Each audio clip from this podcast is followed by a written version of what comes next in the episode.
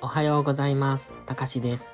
本日は1月20日金曜日、仕事始めに読んでおきたい厳選ニュースをブルームバーグからお届けします。1つ目のニュースです。債務上限到達。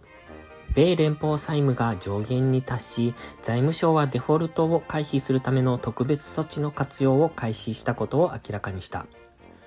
連邦債務支払いの継続に向け、政府が運用する退職者向け基金2つの財源を活用する。イエレン財務長官は議会指導部に書簡で特別措置について通知。債務上限引き上げのための迅速な行動を議会に促した。これより先、JP モルガン・チェイスのジェイミー・ダイモン最高経営責任者は、米政府の信用力は聖域であるとして、これをめぐる駆け引きは断じてやるべきではない、と CNBC で話した。次のニュースです。軽快なを緩めず。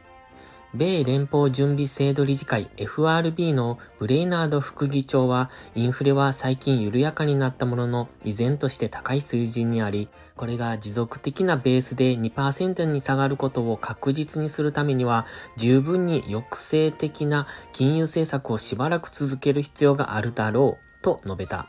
次回 FOMC で利上げ幅を 0.25 ポイントに縮小する是非について、考えを明示するには至らなかった。政策金利が今年どこまで引き上げられるかについての言及もなかった。次のニュースです。インフレ懸念共有。欧州中央銀行 ECB のラガルド総裁はダボスでのパネル討論でインフレ率はあまりに高すぎると指摘。金利を景気抑制的水準に引き上げ、インフレ率を速やかに 2% に戻すために、その水準で十分に据え置いたと考えられる時点までは取り組みを堅持する。と語った。続いて公表された議事要旨によれば、去年12月の政策委員会会合では一段と積極的なインフレ対応策への支持が多数の委員から表明されたことが明らかになった。次のニュースです。対中包囲網。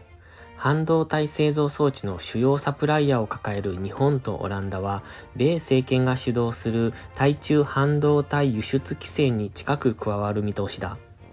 関係者によると、日本とオランダは1月末にも輸出規制で米国に同調し、最終決定する可能性がある。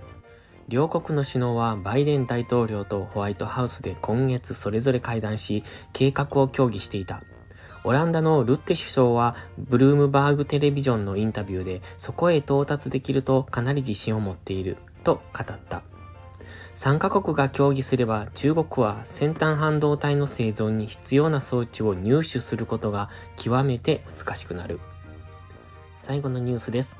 金利上昇よそに。減速する英国の住宅市場に反し、ロンドンの最高級物件は好調だ。調査会社ロンレスがまとめたデータによれば、2022年10、12月に新たに売りに出された500万ポンド、約7億9300万円以上の物件数は、新型コロナウイルス化前の平均と比べて 74% 増加した。